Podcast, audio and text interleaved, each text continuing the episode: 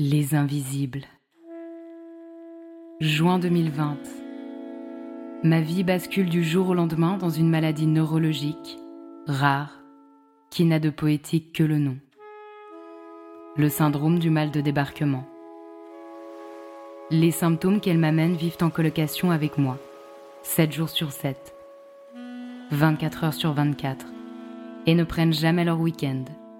Je n'ai donc pas la place pour un autre combat. Du moins, c'est ce que je crois. Puis vient ce jour où je témoigne dans une émission télé, dans l'espoir de rendre visible l'invisibilité du syndrome dont je suis atteinte.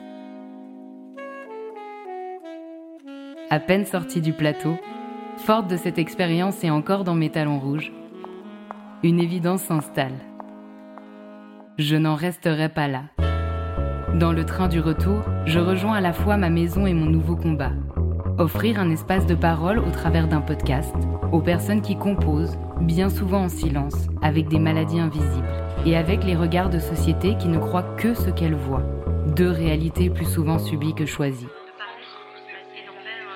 Aujourd'hui, loin de mes talons rouges et au plus proche de l'engagement, l'évidence s'étend. C'est à l'invisible au pluriel que je vous invite.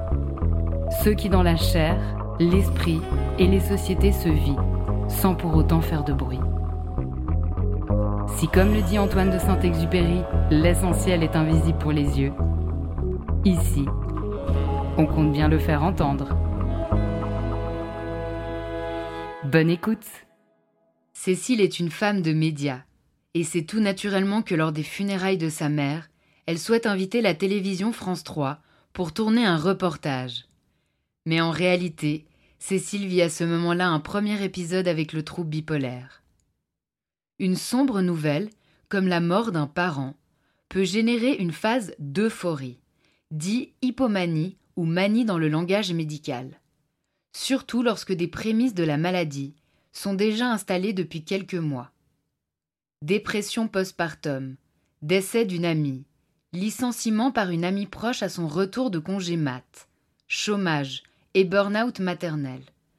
Cet enchaînement d'expériences de vie douloureuses sont les déclencheurs de la maladie qui ont amené Cécile à la décompensation psychique lors du décès de sa mère. Huit ans après la pose du diagnostic et une étude minutieuse de sa personne, Cécile a appris à se connaître aux côtés de son trouble. Elle prend la maladie à bras le corps et se crée un socle, comme elle le dit, une boîte à outils indispensable qu'elle nous partage pour réguler son humeur. Cécile aime ses filles de tout son cœur, bien que la relation reste parfois complexe. Elles sont sa force comme ses perturbations. La violence a existé entre elles, tant dans les mots que dans les gestes. Mais aujourd'hui, Cécile repère les signes d'une phase maniaque ou dépressive avant d'en arriver à des débordements émotionnels et des réactions parfois inadaptées.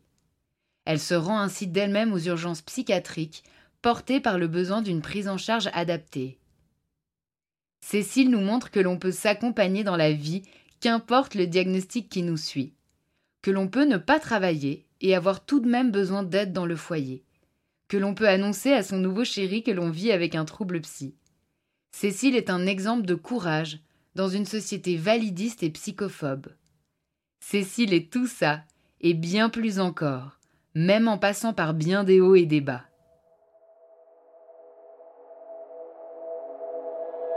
Hello Cécile Bonjour Tamara Comment vas-tu aujourd'hui? Je vais bien, merci. Et toi, comment vas-tu Tamara? Écoute, c'est une assez relativement bonne journée. Je crois que ça fait longtemps que j'ai pas pu dire ça, alors je suis en joie de te le dire. Ah bah, je suis ravie d'entendre ça. Vraiment, ça fait plaisir. On va avoir de belles énergies pour cette interview. Carrément. Alors Cécile, toi tu vis avec le trouble bipolaire. C'est une maladie psychique chronique. Est-ce que tu peux nous raconter comment ce trouble se manifeste chez toi? Comment il se manifeste chez moi? Euh, Alors effectivement, il se manifeste euh, différemment euh, d'une personne à l'autre. c'est Déjà, ça fait 7 ans que mon trouble a été diagnostiqué. Donc en 7 ans, j'ai eu l'opportunité de me découvrir, de me redécouvrir, d'enquêter sur une Cécile avec un trouble psychique une maladie mentale. Euh, c'est déjà pas facile à accepter au début. Hein. Déjà, euh, euh, ouais, on est dans le déni. Enfin, en tout cas, moi, j'ai été dans le déni. Ça, ça, a été compliqué. Puis aujourd'hui, je le vis différemment. Et aujourd'hui, j'ai vraiment, j'ai même envie d'en faire une force. Alors, c'est encore un sacré boulot. Mais comment il se manifeste bah, On va dire que c'est des hauts et des bas. C'est des phases de dépression euh, et des phases euh, d'euphorie. Euh, après, ça dépend tout des épisodes. J'ai eu plusieurs épisodes. forcément, on ne vit pas tous les mêmes parce que les contextes sont différents. mais l'épreuve qui a déclenché ce trouble chez moi, c'est le décès de ma maman ça l'a déclenché ou euh, en fait ça peut paraître bizarre mais euh, quand j'ai appris la nuit du 19 février 2015 que ça y est maman était décédée euh, maman avait un cancer du pancréas. Donc pendant, pendant une année on s'était préparé à ce qu'elle parte mais tu as beau te préparer tu, tu sais jamais comment tu vas réagir. Et moi j'ai réagi d'une façon euphorique. C'est-à-dire que quand mon frère m'a annoncé ça cette nuit du 19 février j'ai sauté de joie dans mon salon mon mari à l'époque bah, sort, enfin il a trouvé ça aussi bizarre, mais voilà, c'était bon. J'avais déjà des symptômes, hein, euh, euh, j'avais des prémices de plusieurs mois quand on vit, quand la fin de, de vie de la personne qui vous, qui vous a donné la vie, c'est vrai que c'est très compliqué.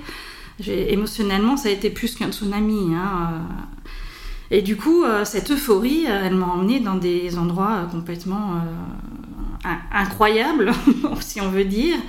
Et puis, euh, de là, même, euh, quand on a fait venir le médecin, SOS médecin, parce que mon, mari euh, s'est posé des questions, il a appelé notre médecin de famille. Le médecin de famille a dit Bon, là, fais venir SOS médecin, il y a un problème, clairement. Je voulais construire des maisons, une maison à mes beaux-parents.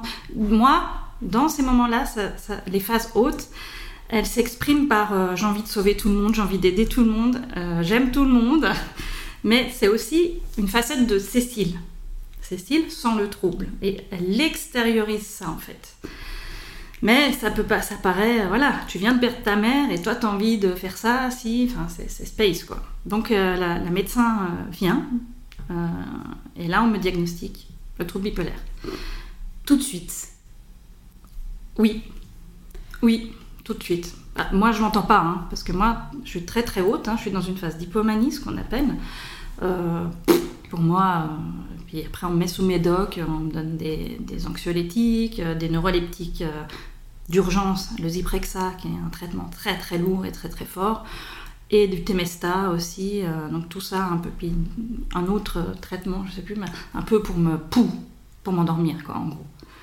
Et juste, ça, c'était combien de temps après le, décès de ta maman qui a eu le diagnostic avec les médicaments? C'était vraiment sur quelques heures ou quelques jours? Elle est décédée le 19, euh, c'était le 23. Parce que du 19 au 23, t'es resté en fait en, haut. ouais, j'étais perché, Si on peut dire ça comme ça. Ouais, j'étais. Voilà, puis t'imagines, faut organiser les funérailles. Moi, je suis sur Genève, ça se passe à, Grenoble. Euh, c'est tout ma soeur et mon frère qui ont géré. Moi, j'étais pas sur place avec eux. Tu t'imagines, je suis la sœur aînée. J'étais pas avec eux, je pouvais pas dans ce moment-là. Mais. Euh, ben voilà, j'ai essayé de faire comme je pouvais. Je me pose la question, euh, tu, m'as dit que tu étais vraiment dans une grande joie au moment où tu as appris ce décès, sur le moment-là. Qu'est-ce qui t'a connecté à cette joie? Tu te souviens, tu as eu des pensées? Alors le souvenir que j'ai, parce que mon premier épisode euh, avec les médocs que j'ai eu, la mémoire elle en a pris un coup. Quelque part, c'est pas si mal si j'ai oublié certains épisodes de cet épisode-là. Il faut savoir que la mort d'un proche peut euh, provoquer des changements chimiques dans le cerveau. Donc moi j'avais ma chimie naturelle, avec j'avais un antidépresseur, il y a plein de choses en fait. J'avais un antidépresseur, on appelle ça la pilule du bonheur, la fructine. Euh, je, toussais énormément, on a fait venir SOS médecin, il m'a donné de la cortisone alors que j'étais sous antidépresseur. La cortisone, c'est un euphorisant. Donc tout ça, c'est des, c'est des choses qui m'ont fait monter, en plus de moi, qui était déjà euphorique. Donc c'est un cocktail. Vraiment, mon premier épisode, pour moi, c'est un cocktail chimique. Ma chimie à moi, la joie, l'euphorie, parce qu'en fait, j'étais pour moi, j'étais libérée que ma mère ne souffre plus. Pour moi, c'est ça qui m'a fait vraiment une délivrance. Et c'est vrai que cette fameuse, ce fameux soir du 19 février, euh, j'ose le dire aujourd'hui et j'ose en parler, mais euh, moi j'ai senti sa mort. Elle était, euh, on l'avait fait mettre, elle était dans le coma, on l'avait induit un coma, induit ouais dans un petit un coma. Elle est restée quand même pas mal de jours, hein, cette coquine. Mais ce soir-là, ben, voilà, il y a eu des choses en moi. Voilà, je sais pas, appelle ça. Je sais pas, j'ai pas de mots. Mais pour moi, j'ai eu une connexion avec ma mère. Moi à Genève, elle à Grenoble. Et en gros, ben, c'est genre, euh, ma fille, je te sens bien aujourd'hui, vas-y, enfin, je te laisse, je pars. Est-ce qu'on peut parler d'une connexion avec l'invisible? On peut clairement parler d'une connexion avec l'invisible. Clairement, j'étais connectée à elle. Euh, quand j'ai vu deux jours plus tard, avec l'acte de décès, à quelle heure elle était décédée, euh, même en étant dans, dans une phase d'hypomanie, j'étais là, waouh, mais voilà, on va dire que ça c'est entre elle et moi, quoi. C'est notre petit, notre dernier secret. Hmm. Donc là, c'est ton premier épisode. Tu es diagnostiqué 3-4 euh, jours après par une personne de SOS médecin. Tu me dis à ce moment-là, tu n'entends pas particulièrement le diagnostic. Qu'est-ce qui se passe ensuite? Bah, Ensuite, il y a quand même beaucoup de choses liées aux funérailles de ma mère qui, qui, provoquent aussi quand même beaucoup d'émotions, tout ça. Le psychiatre qui me suivait à l'époque euh, de ce que je me souviens, pour pas dire de bêtises, mais ne voulait même pas que j'aille au funérailles de ma, de ma maman. Et là, euh, Michael, mon mari, a dit non mais ça c'est pas possible.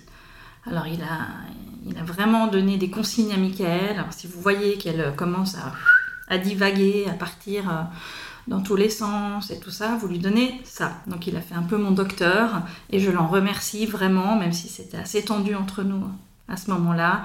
Mais euh, voilà, c'est. J'ai quand même pu aller aux funérailles, mais j'étais dans un état. Euh, j'ai fait une éloge funèbre, j'ai demandé, pour te dire, les phases d'hypomanie. J'ai demandé à une amie qu'elle me filme pendant les funérailles de ma mère, pendant que je faisais l'éloge funèbre. Bon, ben voilà, j'ai. Une ou deux ans après, un an ou deux ans après, je lui ai demandé d'effacer euh, ça, et puis je l'ai même pas regardé, parce que franchement. Euh, voilà, c'était vraiment un acte euh, pas, raisonnable, on va dire. Mais aussi, par exemple, je voulais avertir, faire venir France 3 pour venir filmer les funérailles de ma mère. Tu vois, voilà, c'est aussi ça, c'est ces choses qu'on a envie de faire pendant ces phases hautes. qui peuvent qui paraissent bah oui qui sont complètement à ce moment-là mal placées bien sûr, j'en suis consciente aujourd'hui avec le recul. Mais quand tu es dans le truc, ah, tu es à fond dedans. Et pourquoi les médias? Pourquoi moi je voulais euh, joindre France 3 C'est parce que je suis une femme de médias. J'ai toujours travaillé dans la communication et les médias. Depuis toute petite, j'écoute la radio. Depuis toute petite, euh, j'ai des magazines dans ma chambre. Donc tu vois, quand j'explique, quand on me demande ces phases hautes, pour moi, c'est une façon de mettre Cécile, comment elle est, exponentielle. Hmm moi j'ai peut-être une autre vision, un autre regard que la médecine aujourd'hui euh, du, trouble bipolaire aussi. Hein. J'ai ma vision à moi, j'ai mon regard, et c'est celle-ci aujourd'hui que j'ai envie de, hmm. de cheminer. C'est comme si tes traits de personnalité étaient tout d'un coup euh, décuplés? C'est ça, c'est tout à fait ça. Ouais. C'est intéressant parce que ça montre aussi à quel point euh, chaque personne qui, vit avec un trouble bipolaire est différente parce qu'au final c'est ce qu'elle va être elle-même et ça va être peut-être euh, renforcé, c'est peut-être pas le terme, mais ouais, décuplé ou comme tu disais, euh, de manière exponentielle. Ouais, c'est ça. Moi, typiquement, depuis que je suis toute petite, parce que je parlais beaucoup et on me disait Cécile, tais-toi, tais-toi, tout le temps. Ma mère, elle, elle, supportait pas, je coupais toujours la parole, je voulais toujours avoir raison. Et au bout d'un moment, elle en avait marre. Donc euh, c'était souvent tais-toi. Donc tu vois, au bout d'un moment, tu te renfermes sur toi. Tu fais quoi? T'écris. Parce que moi, je veux quand même communiquer, tu vois. Mm. Donc j'écris beaucoup. Et euh, bah, moi, dans mes phases hautes, euh, j'écris, j'écris, j'écris. Des fois, j'écris presque plus vite que la pensée. C'est impressionnant. mes hospitalisations, à Belle Idée, il y, a un tableau pour que les patients puissent s'exprimer. Moi, la première chose que je fais, alors j'espère que voilà, j'ai eu deux hospitalisations, une belle idée. J'ose espérer que que je n'y retourne pas. mais ce tableau, il, m'a permis, à moi et à d'autres patients que j'ai rencontrés, euh, de m'exprimer, d'écrire, de dessiner. Donc même quand tu es dans ces phases, tu as, un besoin fort, j'ai un besoin fort de m'exprimer, de dire des choses, mais qui parfois sont pas entendues parce que je suis pas connectée avec les gens qui, qui m'entendent à ce moment-là. Hmm. Je me permets de revenir un petit peu en arrière. Euh, combien de temps elle a duré cette phase donc d'hypomanie, tu dis, mm-hmm. suite au décès de ta maman? Alors déjà, euh, je pense qu'elle a commencé avant le décès. Il y avait des prodromes, euh, des avant. Les prodromes, c'est ce qu'on a avant les symptômes. Euh, beaucoup parler, écrire, euh, enfin, il y, en a plein, il y en a une multitude, mais pour moi, ça a commencé déjà avant. Mais comme c'est la première fois, on ne sait pas, personne ne sait. même mon psychiatre, il n'avait pas repéré ça avant. Pourtant, ça faisait une année qu'il me suivait quand même. Mais plus pour dépression, et j'ai fait ce que, un, un burn-out maternel. Euh, voilà, donc il y a. C'est difficile de dire avant, mais c'est vrai que combien de temps Tu me demandes combien de temps? Franchement, c'est compliqué. Euh, je documente beaucoup mes, mes épisodes euh, par des photos, tout ça, pour pouvoir faire un peu des choses. Si un jour je viens à, témoigner plus que le podcast ou faire des conférences, euh, j'ai euh, des choses qui peuvent euh, exprimer comment, comment ça se fait? C'est compliqué parce qu'après on te donne aussi un traitement qui t'assomme. Et il faut mm. savoir que je suis restée alitée des jours et des jours. Enfin, le médecin voulait, bah, voulait que j'aille, je crois, hein, en hôpital psychiatrique, mais je dis bien je crois parce que je te dis franchement, ce premier épisode, c'est un peu le blackout de ma vie. Et c'est arrivé suite au burn-out maternel aussi? Ah bah pour moi c'est plus que le burn-out éternel et euh, maternel pardon.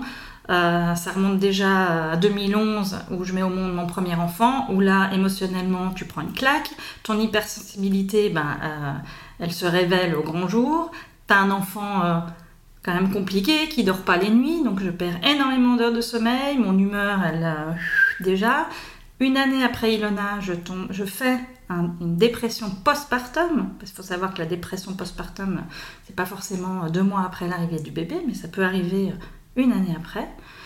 Je perds une amie en 2012, euh, bah voilà. Euh, je dois reprendre le boulot après le bébé, euh, je pleure.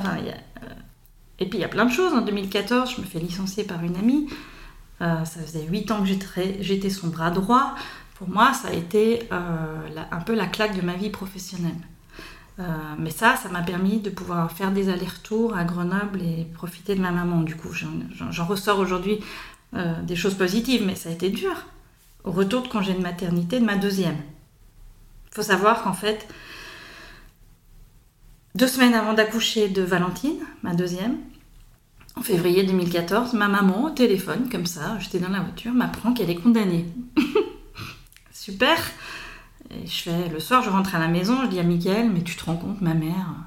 En fait, Michael était au courant parce que ma sœur euh, l'avait appelé et, ils se sont dit, mais qu'est-ce qu'on fait? On la protège, elle va accoucher, enfin, on peut pas lui dire. Puis en fait, bon, bah, je l'ai su. J'ai décidé de faire mon accouchement euh, dignement, un bel accouchement. Ça a été épique, mais. Et c'est vrai qu'un mois après, euh, là, je me rends compte que je vais perdre ma mère. Là, là c'est l'effondrement. Et là, je tombe en burn-out maternel parce que l'arrivée d'un deuxième bouleverse tout. Euh, la grande sœur n'a pas accepté la petite sœur. La famille, euh, tu vois, c'est un jeu de quilles. Euh, tu as, un super schéma familial, ça fonctionne bien. Il y a un autre bébé qui arrive et tu lances, il y a tout qui s'éclate et tu dois tout remonter avec des tensions familiales, passer un décès, passer un licenciement, je suis au chômage. Et je pense que j'oublie plein de choses. Hmm. Mais ça fait déjà beaucoup toutes ces choses cumulées, t'as l'impression t'ont amené jusqu'au trouble Il faut savoir, euh, il y a beaucoup de, documentaires en ce moment sur le burn-out euh, parental, que 5% des parents euh, peuvent déclencher une pathologie. Donc pour moi, bah voilà, c'est vrai que pour moi ça, ça résonne. On me dit souvent, mais est-ce que tu étais déjà bipolaire quand tu étais jeune, avant? Bah voilà, hein, je peux me poser la question dix mille fois. Bah, en fait, on sait aujourd'hui que, grâce au modèle biopsychosocial, qu'il existe dans le développement des pathologies bah, des facteurs génétiques, comme les mhm. prédispositions génétiques, les facteurs sociaux, comme le contexte familial, scolaire, là typiquement peut-être euh, l'accouchement, euh, des nouvelles arrivées dans la famille, et puis après les facteurs psychologiques, l'estime de soi, la capacité d'adaptation, enfin toutes ces choses. Bah, j'ai l'impression que pour toi c'est ce qui fait sens à ce moment-là, c'est qu'il y a, y a un peu tout qui, qui, qui, qui qui s'imbrique à ce moment-là et qui déclenche le trouble. C'est une belle lecture, je trouve. Euh, maintenant, euh, moi, je suis euh, une personne qui, a toujours...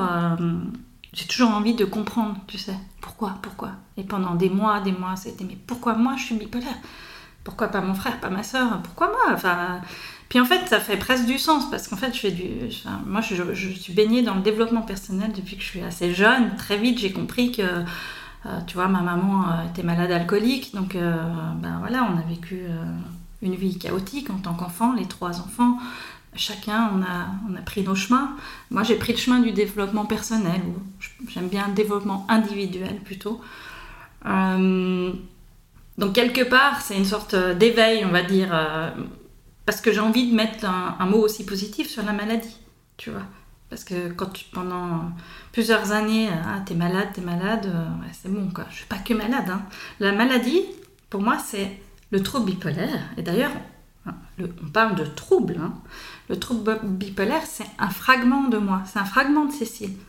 C'est pas euh, Cécile dans son entièreté, hein, loin de là. Mais par contre, ça prend quand même beaucoup de place, encore aujourd'hui. Mais je fais en sorte de, me créer un chemin plutôt euh, vers le futur, vers l'avenir, parce que, bah, tu vois, euh, j'ai deux pépettes derrière, et puis euh, j'ai envie de leur donner une vie agréable quand même, avec une maman parfois instable. Hmm. J'ai l'impression que aller justement sur ce chemin vers l'avenir et, les, projections, les projets, ce genre de choses, c'est aussi quand on sort de la question du pourquoi. Pourquoi moi? Ouais, c'est juste. Mais moi, cette question du pourquoi, moi j'ai arrêté. Je vis. Je vis le pourquoi. Et puis la réponse, elle vient en fait. Elle vient par les événements de vie, par les rencontres. Enfin, regarde notre rencontre aujourd'hui. Elle peut exprimer euh, ben, peut-être pourquoi j'en suis arrivée à avoir un trouble bipolaire.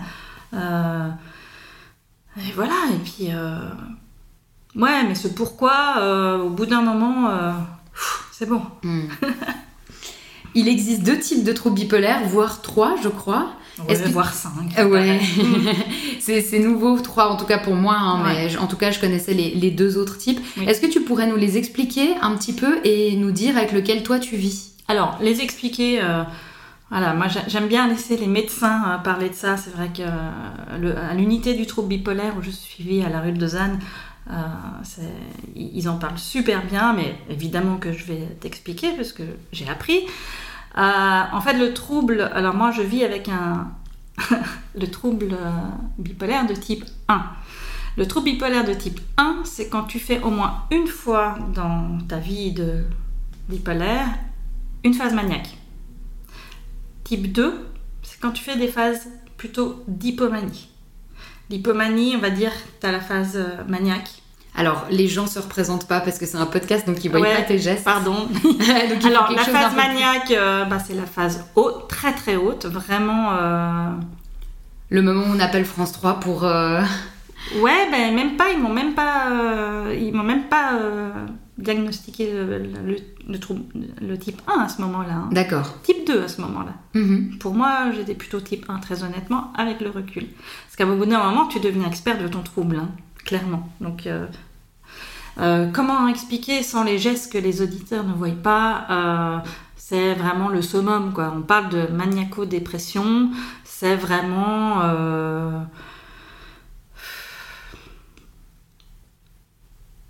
je sais pas, il y a... je pourrais donner plein d'exemples parce que j'ai vécu cette phase. Euh, donc cette phase de manie, je l'ai déclenchée. Elle est arrivée en 2017. La nuit du 29 août 2017, euh, après huit semaines de vacances avec les pépettes, où je suis partie en vacances toute seule avec elle parce que Michael travaillait. voilà, donc très chargée, super chargée.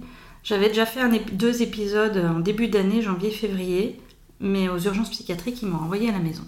Soi-disant, je maîtrisais bien la phase d'hypomanie. L'hypomanie étant celle en dessous de la phase de manie. On pourrait dire moins grave, euh, pour moi c'est loin d'être moins grave. Euh, ça peut être très grave aussi, vraiment.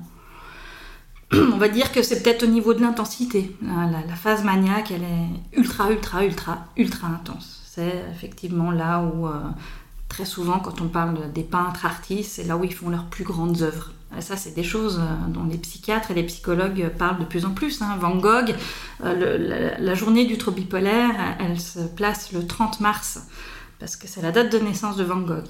Euh, apparemment, Van Gogh était bipolaire. Il y a des doutes, sur, j'ai regardé pas mal de reportages, mais bon, voilà, on n'était pas sur place, voilà, mais il a fait des séjours en, asile psychiatrique à l'époque. Hein. Et euh, en sortant de, psychiatrie, c'est là qu'il aurait créé vraiment ses œuvres, son œuvre. Et je pourrais donner plein d'exemples parce que j'ai séjourné en hôpital psychiatrique, euh, j'ai rencontré, euh, rencontré des génies, franchement. J'ai rencontré des gens d'une intelligence incroyable au niveau émotionnel, au niveau... Enfin, j'ai reçu beaucoup de choses. Donc donc cette phase de manie, euh, c'est vrai que rien que d'en parler, c'est vrai que l'émotion, elle, est, forte parce que c'était un, une période où personne m'écoutait à la maison. Euh, tu vois, je donne des exemples. J'aime bien faire des petits fois des, séances de famille, tu vois, pour euh, dire ce qui va, ce qui va pas, améliorer, tout ça. Mais bon. Puis j'étais en recherche de travail, donc beaucoup de frustration, plein de choses. J'étais fatiguée, éreintée, euh, tout ça. Puis euh, le jour, euh, il y a la rentrée scolaire, le lundi. puis là, là j'étais déjà chantée. Mais je me sentais super bien. Puis comme c'était vraiment le troisième épisode, je dis bon, c'est bien, c'est, je reste comme ça, c'est top. Mais le comme ça, il peut aller très vite. Il peut très très vite aller dans la, dans la fulgurance, si tu veux, dans, dans, dans tu sais, un cheval au galop qui s'arrête jamais, quoi. Et ce jour-là, justement, je fais une séance d'équi-coaching. Qu'est-ce que c'est? L'équi-coaching, c'est une thérapie avec le cheval. Euh, c'était euh, parce qu'on avait fait une journée avec toute l'équipe, les enfants et tout ça, euh, à Bellevue, où ils travaillent avec des enfants autistes et tout ça. Et puis la personne m'a dit bah, Viens faire un essai. Donc c'était une semaine pour moi, une journée pour moi. Les enfants étaient aux cuisines. Et en fait, bah, ça m'a réellement donné des ailes parce que ça m'a. Il y a plein de choses qui sont remontées à la surface. Euh, j'étais déjà très rapide, hein. j'étais beaucoup euh, dans l'agitation. je parlais beaucoup, je voulais faire plein de choses, je faisais du bénévolat, enfin, j'arrêtais pas. Et puis, à un moment donné, si tu t'arrêtes pas, bah, tu continues. Mais bah, quand tu continues, tu peux aller très loin. Et du coup, euh, le midi, après cette séance avec le cheval, euh, je propose à mon mari euh, d'aller manger ensemble et tout ça. Puis là, on mange ensemble. Et puis, on était sur un petit projet qu'on organisait, tout ça. Puis, puis, j'écrivais, puis je, puis je parlais. Puis il me fait, mais c'est pas possible, là, de nouveau, t'es parti, t'attends 30 idées minutes. puis là, bah, tension, tu sais. Puis la tension, elle crée la. Bah, c'est énervant. Tu vois, on est parti fâché.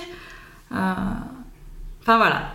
Et puis là, j'ai un, je me souviens plus pendant plusieurs heures. Hmm. Je sais que je vais chercher euh, ma fille à la garderie, mais que lui, vient quand même chercher aussi. Euh, il me rejoint à la garderie parce qu'il bah, a senti que là, ça allait un peu loin. Et puis à la maison, euh, le soir, bah, c'est parti en cacahuète totale. parce qu'en fait, j'étais, j'étais impressionnée de la rapidité à laquelle allait mon cerveau. C'est connu dans ces phases d'hypomanie et de manie. Tout va très vite, tout s'accélère et tout ça. Puis moi, j'étais. J'étais. Waouh Puis en fait, euh, plutôt que d'aller voir des psychiatres, je voulais aller voir des neurologues, tu vois, où je voulais qu'on. Bah, combien on a de pensées par jour et tout ça, parce que je faisais des formations euh, sur le cerveau et tout ça, donc ça me passionnait, tu vois. Donc forcément, quand je dis que ça. Tu vois, bah ça, voilà. Puis là, bah, mon, ex, mon mari, il me dit bah écoute, t'as qu'à aller le montrer, ton cerveau va, t'as qu'à aller à l'hôpital. Je suis allée m'enfermer dans la chambre. J'ai respiré. Et puis j'ai décidé de partir. J'ai dit au revoir à mes filles. Euh, je pense que là, elles s'en souviendront toute leur vie parce qu'il paraît que je leur ai dit, euh, je m'en souviens pas, mais tu vois, en préparant un peu l'interview, bah, je, me, je replonge un peu dans mes, mes épisodes. Et je me baisse vers elles et là, je leur dis, euh, bon, bah, je pars en voiture. si je reviens pas, tant pis. Hmm. Ouais, c'est horrible. C'est horrible, mais je travaille dessus et je les, je les laisserai pas avec ça toute leur vie. Hein. Mais bon, bah voilà. Et là, je prends ma voiture, donc en pleine, ce qu'on appelle la décompensation.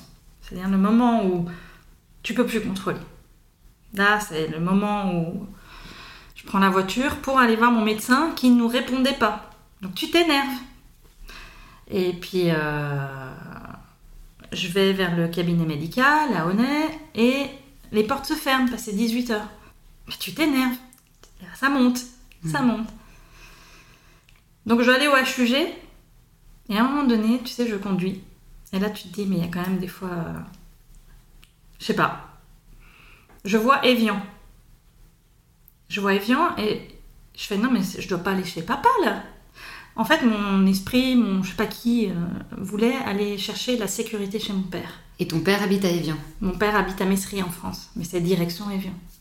Et quand même, euh, malgré mes phases de manie ou d'hypomanie, j'ai quand même une chose euh, que j'ai, c'est le, raisonnement ou la raison. à ce moment-là, encore. et je vais aux urgences psychiatriques, et là, euh, il y a tellement de choses qui se passent. J'essaye de joindre mon psychiatre qui me répond pas, ça m'énerve, je comprends pas pourquoi il me rappelle pas. Euh. et là, j'ai une amie qui débarque parce que Michael ben voilà, s'occupait des filles, il est juste venu chercher la voiture. Et là, c'est un, peu le, un peu le film, quoi. t'es aux urgences psychiatriques, et puis il euh, y a du monde, et puis toi t'es là, et puis tu penses à tes trucs, tu veux faire une conférence de presse. Ah tiens, tu veux faire une conférence de presse euh, sur, euh, sur plein de choses, mais sur la génétique, ou parce que à ce moment-là, il faut savoir un truc, t'es vraiment sur efficience. Hein. C'est vraiment un truc incroyable tu comprends vraiment des choses, que voilà, tu as accès à des choses. Mais euh, la copine arrive, alors Cécile, puis bon, elle m'a un peu canalisé, tout ça. Puis je vois un médecin, et puis là, euh, c'est un Québécois, euh, un jeune Québécois très sympa, mais ce qui est un peu compliqué quand tu arrives en urgence et en crise, c'est que les psychiatres qui te voient, ils, te voient en crise. Ils te connaissent pas, puis toi tu sors tes trucs que tu connais et tout ça, mais donc c'est compliqué l'urgence en mhm. psychiatrie. Euh, mais je me pose la question, parce que toi tu, tu, tu te rends là-bas, à la base c'est pour aller faire vérifier ton cerveau, c'est ça? Ou il y a quand même une part de toi qui connecte avec le fait que tu es en crise et que tu as besoin d'aide? Les deux. Les deux? Je pense vraiment les deux, mais le plus, à ce moment-là, c'est pourquoi on vient pas regarder euh, mon cerveau comment enfin mais je trouve hyper puissant cette image. Je sais pas pourquoi parce que ce que je trouve hyper puissant c'est que tu te rends quand même sur le lieu où tu peux être accompagné pour ta crise. Donc pour, pour moi il y, y a, quelque chose euh, incroyable presque instinctif comme ça. Ouais ouais, ouais c'est juste ce que tu dis. Dans cette période de vie, euh, tu avais déjà bien entendu que avais, tu vivais avec ce trouble? Non, c'était moyen quand même. Ça faisait combien de temps qu'on bah, Deux ans. Ok. Deux ans et avec les médocs, enfin, les neuroleptiques, euh, ça te shoot, hein.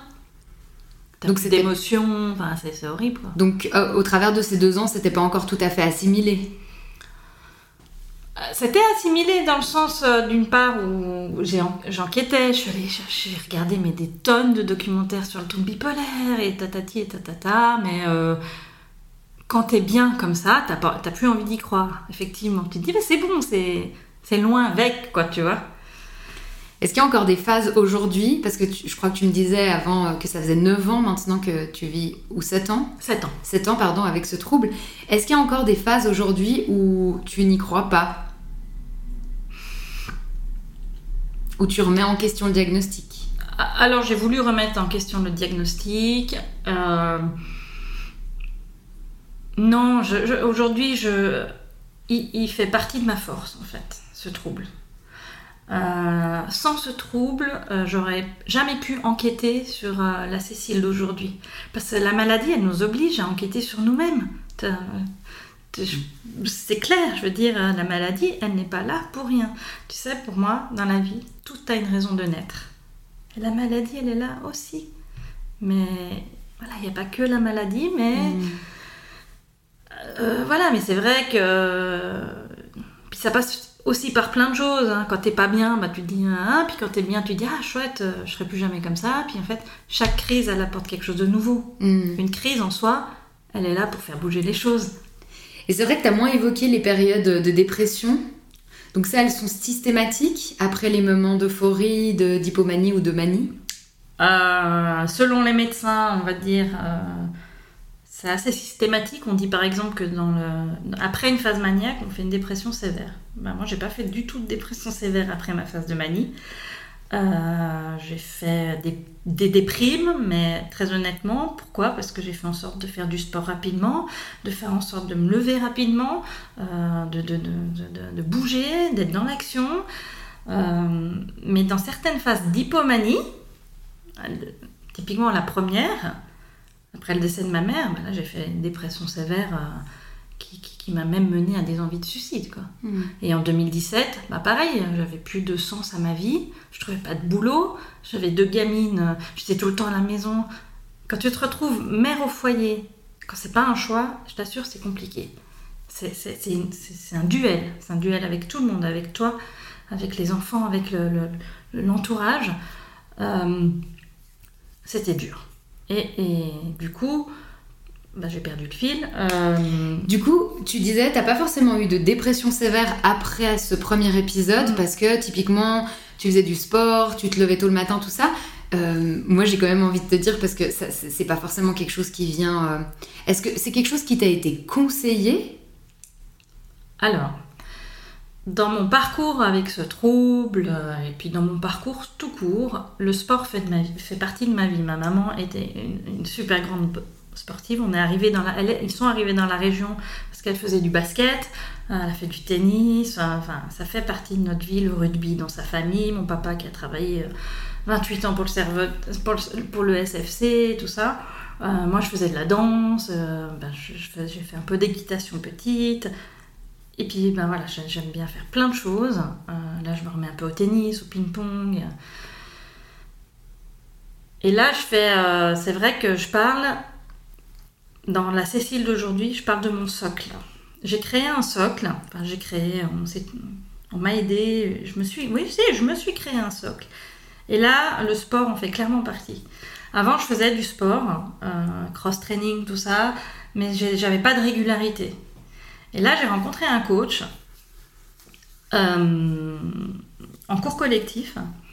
Et je l'ai une fois, je l'ai, tu sais, quand j'ai regardé mes factures euh, de l'assurance, psychiatre et tout, puis je vois tout ce qui est dépensé. Euh, voilà, j'ai dit, mais Cécile, comme bah, je suis à l'AI au jour d'aujourd'hui. L'AI, c'est l'assurance invalidité en Suisse. Exactement. ça a été 4 ans de procédure, c'est un dossier assez lourd. Euh, bon, ben voilà. Du coup, j'ai eu euh, une petite enveloppe et je me suis dit, avec cette enveloppe, avec ce capital, je vais investir en moi. Donc, j'ai fait venir Morgane et on fait, euh, on fait du coaching privé deux fois par semaine. L'objectif premier qu'on s'est donné, c'est réguler l'humeur. Hmm. C'est pas la perte de poids, c'est. Et on fait un boulot, ça fait sept mois maintenant. Mais c'est juste. Ah, c'est génial. C'est magnifique, mais du coup, euh, Morgane est, quelqu'un de sensible euh, à la santé mentale ah, Il est sensible à la, au bien-être des gens, surtout. Euh, il se trouve qu'il a travaillé aussi une période de sa vie en hôpital psychiatrique qui fait que, ben voilà, quand on a commencé à parler, parce que j'ai voulu être transparente avec lui, voilà, il y a des connexions qui se sont faites et encore pas plus tard que ce matin, on a parlé de choses et d'autres et puis pam pam pam et puis du coup, euh, bah voilà, c'est, chouette, on fait une belle équipe. Euh, c'est, c'est plus que mon plaisir, c'est comment dire, tu sais, quand tu es sous traitement, là je suis passée au lithium euh, il y a une année et demie. Bon, certes, ça fait ses effets positifs. Il n'y a pas de, mais ça fait pas tout. C'est pas, pour moi, c'est pas un traitement qui va réguler une humeur. Non, j'y crois absolument pas. Euh, les neuroleptiques, par exemple, pour moi, ça masque justement les émotions. Donc moi, comme je suis une hypersensible, bah, mes émotions, j'en ai besoin parce qu'elles viennent me raconter une histoire et, et elles viennent parler après. Hmm. Avant, tu nommais le fait d'avoir créé un socle. Tu parlais donc du sport. Mhm. Qu'est-ce qu'il y a d'autre dans ce socle?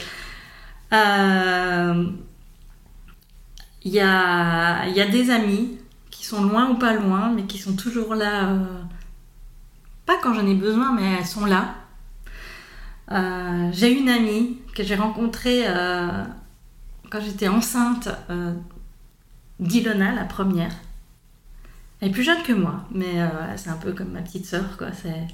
Puis alors elle, euh, bah, elle est venue me repêcher, euh, tu vois, vraiment... elle est venue me repêcher. Et je veux, vraiment le dire, elle m'a... Elle m'a relevée, quoi, avec mes filles. Des fois, elle venait, quand, tu sais, quand t'es pas bien, s'occuper des enfants, mais c'est terrible, tu peux pas. Et, alors, elle venait prendre les filles, elle allait les faire sortir. Ah, voilà. Puis elle, est toujours là. Euh, on fait du sport aussi ensemble de temps en temps. Euh. Euh, bah, j'ai mon, mon équipe de soins. Je suis donc suivie à l'unité des troubles de l'humeur au HUG. Donc hôpital universitaire de Genève. Voilà, qui est une unité qui est à la rue de Lausanne. Euh, ça a été dur d'y rentrer parce qu'ils avaient perdu mon dossier, tout ça. J'ai pas intégré cette unité tout de suite euh, après mon diagnostic. Ça a pris du temps parce que, pour plusieurs événements, parce qu'avant j'étais suivie par un psychiatre euh, privé. On a fait le choix ensemble de se séparer. J'ai eu plusieurs psychiatres. Voilà. Et j'ai une psychiatre depuis maintenant, je pense, deux années largement. Euh, ça passe bien. Elle m'écoute et elle m'entend. Elle, elle te suit dans cette unité? Oui. Ok. Oui.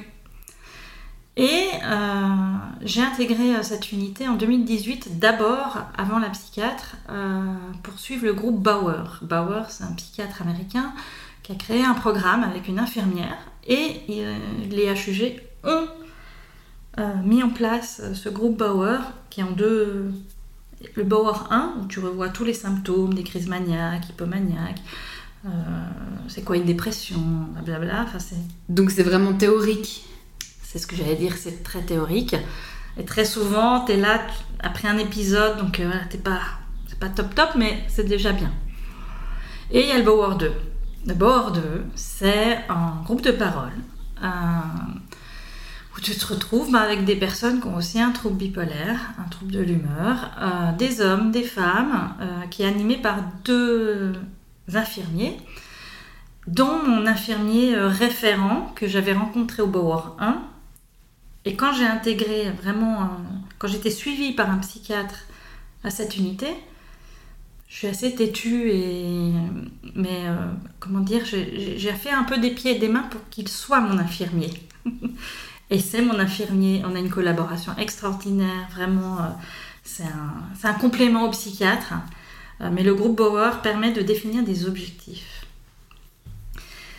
Depuis 2017, hors HUG, hors psychiatrie, euh, la personne qui m'enseignait la méditation, je, m'étais initiée à la méditation, m'a grandement conseillé, quand il a vu mon profil, d'aller voir une psychologue, une psychologue de lettres, kinésiologue et qui, chez moi, fait office de coach parental. Euh, depuis le. Donc, faut savoir que le 2 avril, donc c'est compliqué peut-être au niveau des dates, je sais que c'est. Mais le 2 avril 2017, donc avant mon épisode de manie, euh, j'étais au plus bas, au plus bas que j'avais envie de, de me suicider. On, avec mon mari et mon beau-père, on avait organisé une chasse aux œufs avec les enfants dans une maison, je sais plus, c'était à Gento. Puis tu sais, tu es là avec tes lunettes noires parce que tu veux pas qu'on te, voit avec tes yeux euh, tristes et tout ça. Puis tu regardes tes deux gamines, puis tu dis, euh, c'est no way, quoi. C'est interdit, tu peux pas faire ça. Tu te relèves maintenant. Et il m'avait déjà parlé euh, de cette femme, c'était fin 2016. Ça a pris le temps, mais j'ai décidé de prendre contact avec elle. Et le 13 avril 2017, à, l'aube de, mon anniversaire, j'ai ce premier entretien Et depuis, c'est deux fois par, c'est une fois toutes les deux semaines. C'est, il y a, il y a tellement de mots positifs pour décrire cette thérapie, ces échanges euh, à travers elle, grâce à elle. Euh, je suis vraiment, enfin, grâce à tous, mais c'est vrai que voilà, elle, elle m'ouvre à être Cécile. Pas quand je rentre dans son cabinet, je suis pas Cécile qui est malade. Hein. Je suis Cécile avec ses spécificités, euh, Cécile avec ses, ses, qualités, ses défauts, ses coups de moins bien, ses coups de bien, ses envies, ses projets qu'elle a envie de faire, d'écrire un livre, de ci, de ça. Et elle m'y autorise. Grâce à elle, je peux m'autoriser à être celle que je suis aujourd'hui vraiment. Dans ce socle, il y a mon compagnon, euh, qui lui est vraiment un regard bienveillant. Euh, il me soutient euh, quand je parle d'interview, ben voilà, il sait que j'aime parler, donc pour lui, c'est, il me soutient vraiment dans, ce dans ses projets. Alors j'entends que c'est pas évident d'être le compagnon ou la compagne d'une personne qui a un trouble psychique. ceci dit, bah pareil, quoi, quand on s'est rencontrés, ben, j'ai pris parti de pas tout de suite dire que j'avais un trouble bipolaire. Tu penses bien, c'est pas quelque chose que tu as envie de dire. On a appris à se connaître. Et puis une fois, on a parlé euh, comme ça de troubles, mais voilà, euh, il est toujours là. Et quand j'ai fait ma décompensation en mai 2020, la veille du déconfinement, j'ai décompensé tu vas rester enfermé euh, tout ce temps avec euh, les gamines, le stress, les ci, les ça, le décès du grand-père. Hein, de nouveau, ça fait beaucoup. Une formation en cours et tout. Et puis là, ben, j'ai décompensé. Puis ben, je suis allée chez lui. Je me suis dit, dans la voiture, je me suis dit, Cécile, tu fais quoi? Tu vas direct aux urgences. Je sentais que je décompensais. Tu le sens, au bout d'un moment, tu, tu, tu sais, hein, le rythme cardiaque s'accélère, euh, ça s'arrête pas malgré les, neuroleptiques. Puis je suis arrivée chez lui, tout ça, on s'est posé, je lui ai expliqué un petit peu ce qui se passait, et puis dignement, vraiment dignement, il m'a accompagné. Euh, il m'a accompagné jusqu'aux urgences psychiatriques, donc euh, au HUG, hein, où là, ben, j'ai dû faire un test pour le Covid. Bah, tu vois, on était encore en période. Et puis là, ben, j'étais en hyperactivité, ça n'arrêtait pas. Je voulais de nouveau faire des projets, écrire des livres, et patati, et patata. Et puis, euh, ben, le pauvre, je le voyais hein, un peu, mais il était là. Et puis, ben, c'est lui qui m'a emmené euh, en pleine nuit à Belle Idée, hmm. à l'unité des glycines 1, où on t'accueille quand tu es en crise. Euh, je suis vraiment consciente que ça n'a pas été simple. Euh, mais bah voilà, il est revenu deux jours après, il est toujours là et euh, c'est un bel acte d'amour qu'il a fait, vraiment. Hmm. Qu'est-ce que tu conseillerais aux, auditeurs et auditrices? Parce que c'est vrai que tu nous donnes un peu plein de clés qui te permettent à toi d'avancer avec ce trouble. Tu parles, bah, il y a le sport, il y a euh, l'entourage psy, euh, le groupe de parole, euh, d'être entouré aussi par des personnes bienveillantes comme ton conjoint, ton ami, tes amis. je sais pas, moi j'avais entendu aussi par exemple tout ce qui est d'éviter les stress, de bien prendre son traitement. Qu'est-ce que tu en penses? Est-ce qu'il y a des choses un peu à rajouter ou tu as l'impression d'avoir dit un peu, transmis les messages pour les personnes qui t'écouteraient ou qui vivent aussi avec ce trouble Je pense que j'aurais encore trois jours où je pourrais parler. Hein. Euh, effectivement, tu parles du, stress. Il faut savoir que le déclencheur d'un épisode, qu'il soit dépression ou, de manie, d'épimanie, c'est le stress. Et le stress positif peut déclencher une phase haute. Donc, euh, ce que je peux conseiller, c'est juste d'apprendre à se connaître soi. Et parce que ce qui moi va me stresser, ça va peut-être pas te stresser. On va pas le stress, on le vit pas tous de la même façon. Euh, bah, je disais tout à l'heure que j'étais hypersensible, donc euh, si tu veux, euh, l'hypersensible, il, a une intensité plus, plus, donc il va avoir des besoins plus, plus. Donc il faut apprendre à se connaître dans ce trouble, et puis pour en faire quelque chose de, de, avec tout ça, parce que c'est vraiment pas agréable. Hein. C'est vrai que des fois, je me dis, je me faisais encore la réflexion, c'est quand même plus désencombrant. Hein. que, enfin, c'est plus. Euh, on est plus dans l'inconfort. j'ai l'impression. Parce que ces phases où tu es bien, euh, la, voie du milieu, elle voilà. Moi, pour l'instant, je suis dans la voie du milieu parce que mes phases hautes, maintenant, euh, je les anticipe. Je vais en clinique privée. Il faut savoir que ma deuxième hospitalisation à Belle Idée, elle m'a permis d'avoir un lit à, la clinique du Grand Salève, qui est la petite sœur de la métairie. J'avais fait déjà une demande de lit là-bas, mais mon assurance n'avait pas signé la convention.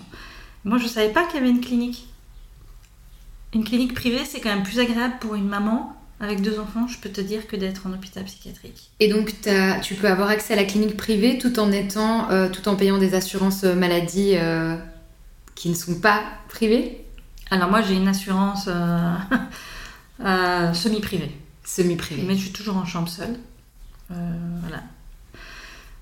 Donc t'anticipes maintenant, tu dis ah Oui, j'anticipe et je, bah, je connais mes signaux. Euh, je fais appel, euh, j'appelle mon infirmier des fois. Je lui envoie un message, je lui dis euh, voilà, il y a ça, j'ai failli avoir un accident, j'ai pris ma réserve, mais et puis on, on, se parle, tu vois. Il y a, y a, y a il y a une, il y a une communication. Il y a une communication, une collaboration. Donc le traitement, il est important, mais il calme pas tout.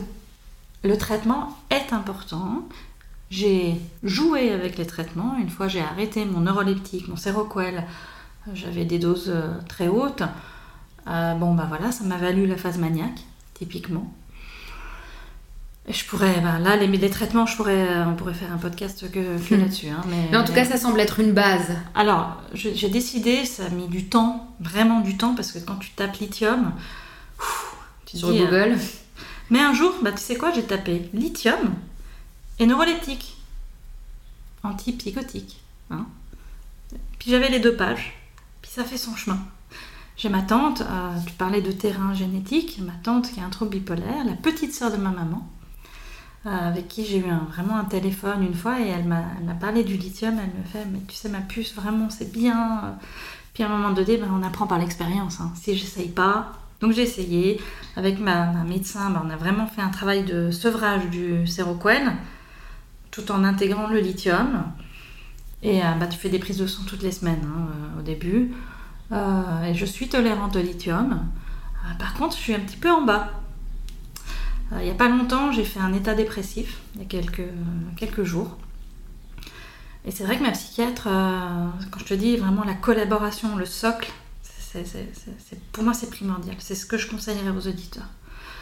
Euh, elle me disait, Madame Caron, euh, bon, vous êtes toujours dans cette sous. Euh, hein, elle, avait envie de me conseiller d'augmenter le lithium pour être plus confortable avec ces hauts, ces bas que j'ai tout le temps en fait, parce que l'hypersensible, il vit les choses intensément, tellement intensément que voilà. Puis quand tu as la pensée en arborescence, ben voilà, hein, c'est ça c'est un autre sujet aussi, mais c'est un sujet qui, qui, pour moi fait partie intégrante de, de moi et euh, c'est aussi important que les auditeurs entendent que euh, voilà, ce, fonctionnement, cette surréflexion, elle n'a pas que des, des, avantages, elle a beaucoup d'inconvénients. Et mm. on en parle de plus en plus hein, aujourd'hui, et tant mieux, j'ai envie de dire.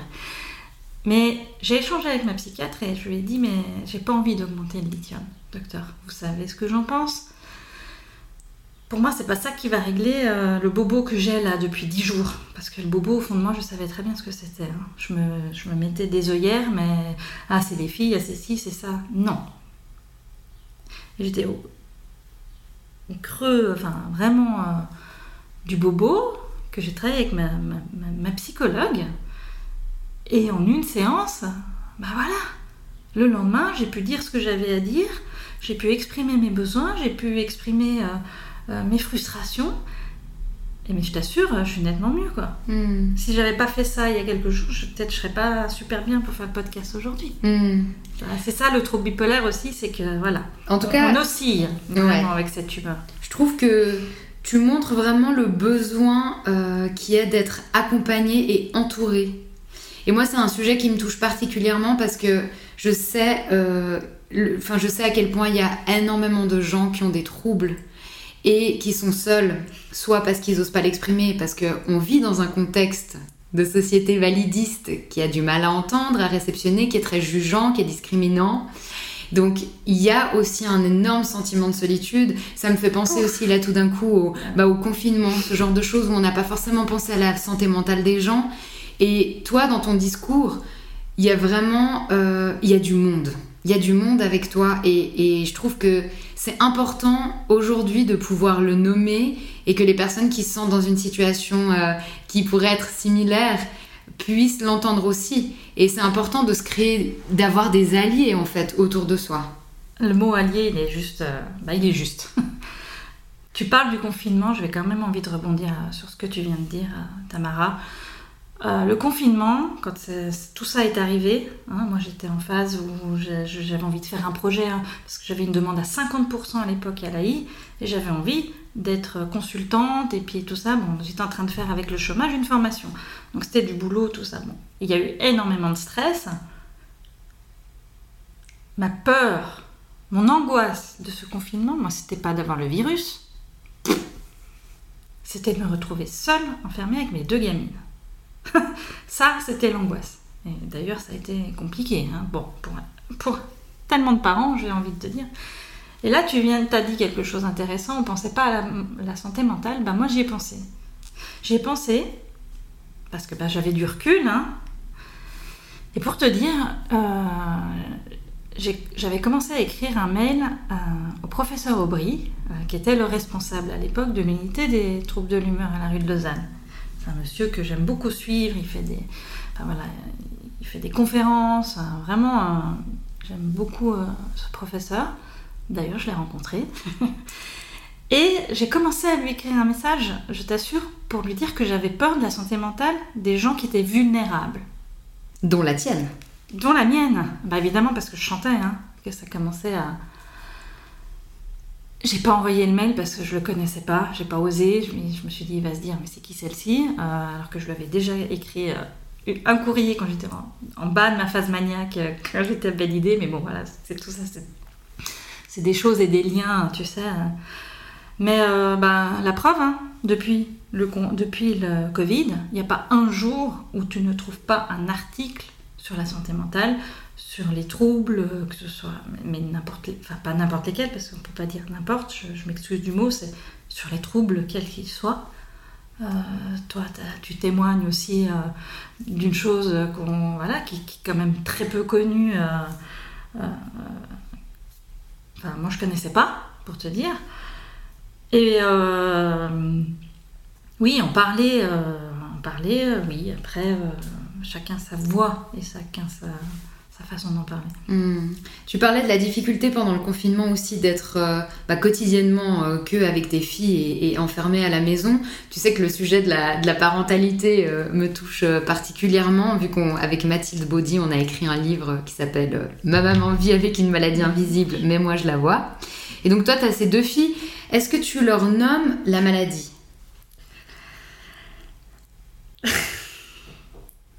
Aujourd'hui, je la nomme.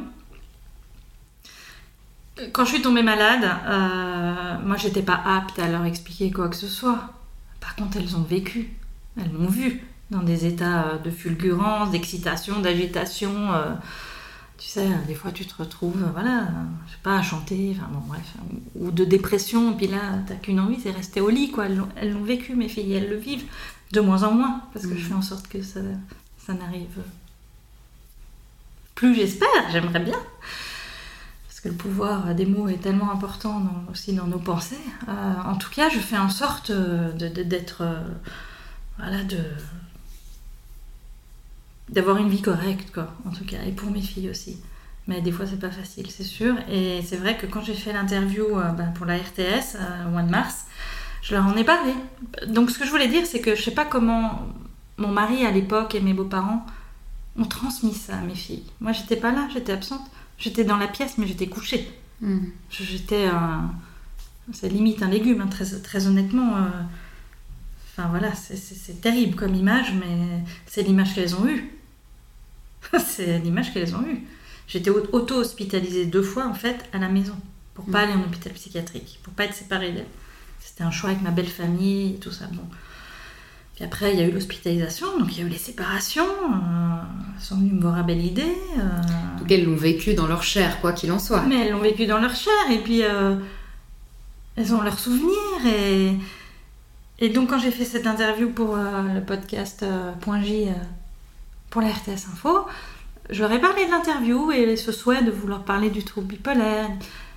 Et puis, euh, trois jours après, euh, t'as ma petite de 8 ans, euh, qui- j'étais là, hein, elle était là, elle me fait Mais maman, toi t'es bipolaire, mais est-ce que moi je vais être bipolaire? Et euh, bah, tu sais, tu t'y prépares, et puis bah, quand ça vient, tu te dis Et, question ultra sensée de sa part. Ah ouais, non, mais bon, j'ai j'ai deux, deux- deux filles euh, extraordinaires. euh. mais ouais, c'est. Ouais, ben après, euh, comme me disait, tu sais, ma plus grande peur que j'avais au début de ce trouble, quand j'ai intégré l'unité pour le Bauer, hein, j'ai l'infirmière à l'époque qui, qui est maintenant à la retraite. Je lui disais, mais j'ai tellement peur que mes filles soient aussi bipolaires. Je- je- je- J'ai peur, j'ai peur. Elle me dit, mais c'est pas une obligation déjà ça ne se transmet pas. Il y a un terrain génétique, mais moi je connais, je connais, j'ai des amis qui ont leur mère qui est un trouble bipolaire et qui sont pas bipolaires. Donc voilà, euh, il y a plein d'exemples comme ça. Euh, Mhm. euh, J'étais en train de dire quoi Voilà. Et elle me disait, et quand bien même, Cécile, si un jour vous avez une fille bah, qu'on diagnostique avec ce trouble, bah, vous allez être la première à pouvoir intervenir, à pouvoir conseiller, à pouvoir accompagner. Alors maintenant, je me suis détachée de cette peur et puis euh, voilà, je vais sur d'autres terrains euh, parce que voilà, j'ai deux gamines qui sont hypersensibles. Mm. Euh, donc euh, je, vais, je travaille plutôt sur ce terrain-là et j'essaye de leur donner un peu un mode d'emploi, leur mode de fonctionnement et apprendre à déjà être dans la connaissance de- d'elles-mêmes. Et est-ce que ça t'aurait aidé, toi, euh, un outil comme un livre à, à l'époque pour nommer avec elle euh, Ah mais clairement. la maladie? Mais j'ai- pas vraiment trouvé d'ailleurs. hein. Quand ton projet, euh, quand j'ai vu ton projet et que je, je me réjouis vraiment d'avoir ce livre entre les mains, je trouve absolument génial. C'est- vrai que c'est pas facile d'expliquer aux enfants des Simplement. choses. Et surtout simplement, je trouve. Ouais, simplement et, et justement. Et est-ce qu'il faut leur dire ou pas leur dire? Est-ce que. Enfin, après, ça dépend de chaque schéma Mm. familial aussi. Mhm. Moi, je pense que. Elle disait au début, mais maman, elle a mal à la tête. C'est quand même plus. Mais voilà, alors aujourd'hui, euh, si elle me pose des questions, ben, je vais leur répondre. euh, voilà, on se vit les unes les autres. Mm. Donc, euh, j'ai envie de dire. Ouais, c'est. Mais ton livre, euh, c'est un projet qui est magnifique et vraiment, j'ai envie de, de- de le porter et de, enfin, de communiquer sur ce, que, sur ce projet parce que ça va, je suis sûre, aider plein de familles. Merci. Est-ce que, euh, je sais pas si tes filles, peut-être elles écouteront un jour ce podcast, est-ce que tu souhaiterais leur faire passer un message Euh, ben, déjà, il y a un message que j'aimerais faire passer. C'est que grâce justement à ton livre et à ton parcours, puisqu'on a quand même un point commun, même si on l'a peut-être pas évoqué dans le podcast, pour moi, tu es le regard. Comment te dire Tu es le regard de mes filles. Tu vois, mes filles, j'ai envie de leur dire bah, voyez, euh, vous pouvez réussir dans la vie malgré les complications, malgré les obstacles, mais comme une cavalière, on y va calme, droit et en avant. Et, et ta cette rencontre, eh ben, elle m'a fait prendre conscience que euh, je pouvais aussi outiller mes filles pour qu'elles euh, elles réussissent et qu'elles ne soient pas dans ces schémas, tu vois, d'insécurité et tout ça. Euh, en tout cas, je fais en sorte pour, que, pour, pour les accompagner au mieux. Euh, vraiment. Et le message que j'aimerais leur faire passer, ben, c'est. C'est ma dose, quoi. C'est- ma.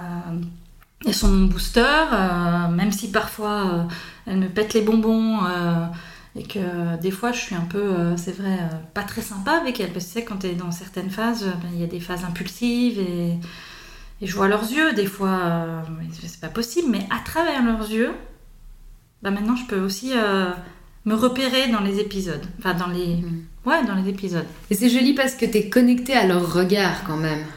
Ah, mais clairement, c'est. Ouais, c'est ça. J'ai quand même envie de raconter un quelque chose qui m'a fait prendre conscience en février 2021 de faire une hospitalisation programmée. Il y avait, c'était lourd, fin d'année, février c'est toujours très lourd émotionnellement pour moi parce que c'est mm. ben, la naissance, le décès, plein de choses. Donc quand même au niveau, il y a des choses qui se passent, mais maintenant j'anticipe, tu vois. Mais il y a eu euh, février 2021, je sais plus où 2020. J'étais ouais, j'étais pas bien et puis euh, tu sais, euh, je sais pas, je prends Ilona, je m'énerve, je crie, je prends Ilona et, je la plaque contre le mur. Et tu sais, j'ai envie de la prendre par le cou et et il y a son regard. Je, raconte cette anecdote, elle est pas, elle est pas agréable, mais je, il y a tellement de parents aussi qui vivent ça. Hein, des, qui sont. Enfin, moi, je pense tellement bah, aux mamans bipolaires ou en burn-out et tout ça, où il y a des moments tu, tu te contrôles plus, quoi. Alors que tu devrais te contrôler, ça c'est sûr. Et le regard d'Ilona, il est venu me, me pousser en arrière. Et là, c'est j'appelle le médecin et je vais en clinique pour. Euh, c'est une façon aussi pour les préserver, même si pour elle, ces hospitalisations, euh, bah, il y a de la. Tu sais, c'est voilà, de l'abandonnite, ça va générer plein de choses, l'anxiété, tout ça, mais euh, je, je, suis outillée, je me fais aider, surtout. Euh, bah voilà, grâce à elle, ce jour-là, j'ai pu me prendre en main, faire une parenthèse, prendre du repos, qu'on s'occupe de moi aussi, et puis go, on avance mm. pour pour du mieux. Mm. Mais euh, c'est voilà, c'est des, des, petits moments comme ça qui, dans le troupe, sont aussi existants et dont on ne parle pas parce que ben, c'est ta honte, c'est un tabou. Euh, mais c'est une vérité vraie. Mm. Ben, je te remercie pour ta confiance. Tu sais, ça me touche beaucoup des fois de me dire... Euh, Aujourd'hui, la parole, elle se libère quand même, mais je pense à toutes ces générations précédentes où ça pouvait pas être nommé, ça n'existait pas, il n'y avait pas de diagnostic ou quoi que ce soit. Et pourtant, toutes ces choses-là étaient vécues dans les familles. Et je me dis, c'est chargé quand même. ça met les frissons. Ah, ça hein. met les frissons. Mmh. Ouais, c'est très chargé. Moi, j'arrive sur les deux dernières questions. Mmh. Est-ce que toi, avant ça, tu as envie de parler encore de quelque chose? Peut-être qu'il faut pas que je te lance là-dessus. euh... Euh, alors oui, je vais parler d'une chose quand même, parce que il y a eu le diagnostic en 2015. Mais en 2018, euh, bah, été identifiée au potentiel. Euh, alors je savais, j'avais... Tu sais, tu apprends souvent le haut potentiel quand tu deviens maman, puis que tu vois que tu as un enfant qui est bah, un peu précoce ou pas comme les autres, différent. Enfin, puis, bah, voilà, je me suis beaucoup renseignée, j'ai lu pas mal de choses. Euh, Docteur Revol, Petit Colin. Puis Petit Colin, Christelle Petit Colin, j'ai lu son livre, c'est euh, euh, Ce mental, je pense, je pense trop. À cette époque-là, c'était pas facile de lire pour moi parce qu'avec les traitements et tout, ben alors là, je l'ai. Et ça a été comme une révélation, quoi. Mais bon, bah t'as ça, puis tu dis, bah tu y crois pas, mais bon. Et puis, ben, j'ai eu cette identification euh, qui a été plus longue et qui est presque à accepter. Je suis encore même peut-être pas encore franchement dans l'acceptation, je suis dans le tremplin. Euh,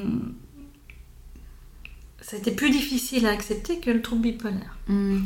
J'ai la sensation que quand on nous diagnostique HPI, il y a aussi ce côté euh, comme si on, on avait peur de que ce soit prétentieux. Non? Ouais, après ça dépend tout comment la personne l'interprète, et puis ça dépend tout de chaque personne. Il euh, faut savoir quand même une chose, parce que là on commence à lire euh, tout le monde est HPI, euh, blablabla. Non, c'est pas vrai. Le, fonctionnement du HP, c'est un câblage, c'est, une façon de, de, voir le monde, de voir la vie, de ressentir. Enfin bon, là pareil, on pourrait en parler des heures. c'est, une façon de penser autrement. Et si on ne nous outille pas, moi, j'ai jamais été outillée. Moi, c'était justement euh, tais-toi, euh, pas ça, arrête de bouger. Euh, tu vois, puis ben, il y a eu des schémas récurrents pendant ma vie, jusqu'à tomber malade et à, potasser plein d'autres choses. Et puis tu es là, ben ok.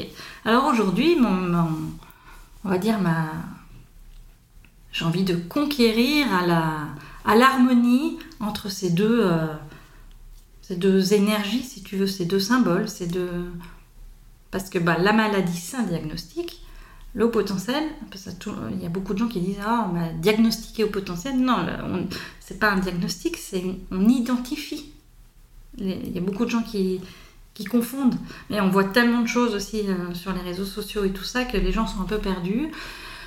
Euh, je trouve très bien qu'on en parle euh, et je trouve super. c'est les enfants, heureusement, on peut les, les, outiller rapidement et puis les aider parce que c'est pas forcément partie de plaisir d'être au potentiel en fait. Mm. mais bon, ben, on, apprend à vivre avec et puis. donc euh, voilà, maintenant j'ai deux choses dans ma vie. J'ai deux passions, effectivement. C'est cette maladie qui est là.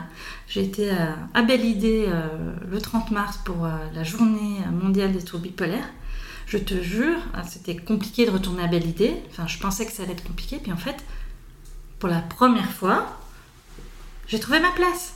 Cette conférence, par les médecins, les infirmiers, les intervenants, ça faisait du sens. Et puis je comprenais. Je comprenais ce qu'on disait, tu vois. Mmh. Et puis, il n'y a pas plus tard qu'il y a quelques semaines, j'étais à une conférence de Fabrice Michaud, qui lui est l'expert euh, des hauts potentiels. Et puis là, bah, tu sais, euh, tu es là aussi, ah ok, bien. Tu, te reconnais dans certaines choses, pas dans tout. Enfin, je veux dire, on n'est pas. Voilà, il y a une multi un peu euh, dimension, tu sais, mm. en, chaque être. Et c'est de savoir qu'est-ce qu'on en fait, mm. surtout.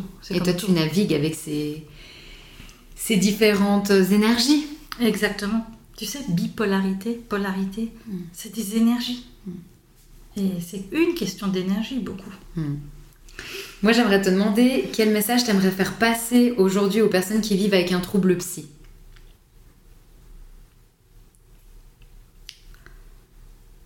Hmm.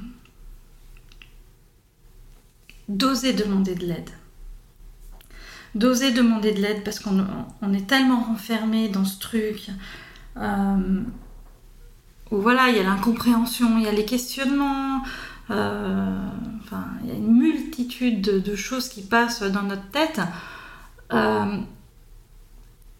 et vraiment oser demander de l'aide, ça fait, moi ça fait que depuis l'année passée, où j'ai osé demander à des copines de venir m'aider à faire le ménage. Je sais pas si t'imagines, je travaille plus, hein il y a des fois, je peux plus. J'arrive plus à tenir mes lessives, euh, à faire le frigo ou à m'aider à faire euh, l'administratif, à classer des factures. Alors que c'est un truc que j'ai fait euh, professionnellement, tu vois, super bien, mais bah, c'est différent aujourd'hui. Et oser demander de l'aide, mais même à, tu vois, à un voisin, ça c'est, c'est une force en fait, mm. clairement. Et admettons que le trouble bipolaire euh, avec euh, lequel Cécile vit euh, est un super pouvoir. Lequel est-il? Waouh Eh ben, pourquoi me vient bah, de parler et d'en faire quelque chose? Tu sais, moi, je, depuis toute petite, l'endroit où je suis bien, c'est sur scène. Je faisais de la danse, j'ai fait du théâtre. j'ai fait une conférence en 2019 pour présenter un film c'est là où je suis le mieux, où je n'ai plus de tension nerveuse, euh, où j'ai plus de stress. Euh, donc pourquoi pas euh, rendre presque magique ce trouble bipolaire à qui l'entendra et à qui voudra l'entendre. Hmm. Merci pour ton témoignage, Cécile. Merci à toi, Tamara. Merci beaucoup.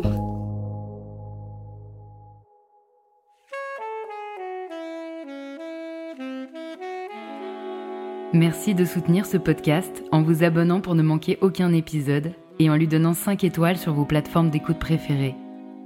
Rencontrez mes invités et découvrez tous les engagements de la communauté Les Invisibles sur le compte Instagram Les Invisibles Podcast. Ensemble, continuons à visibiliser l'invisible.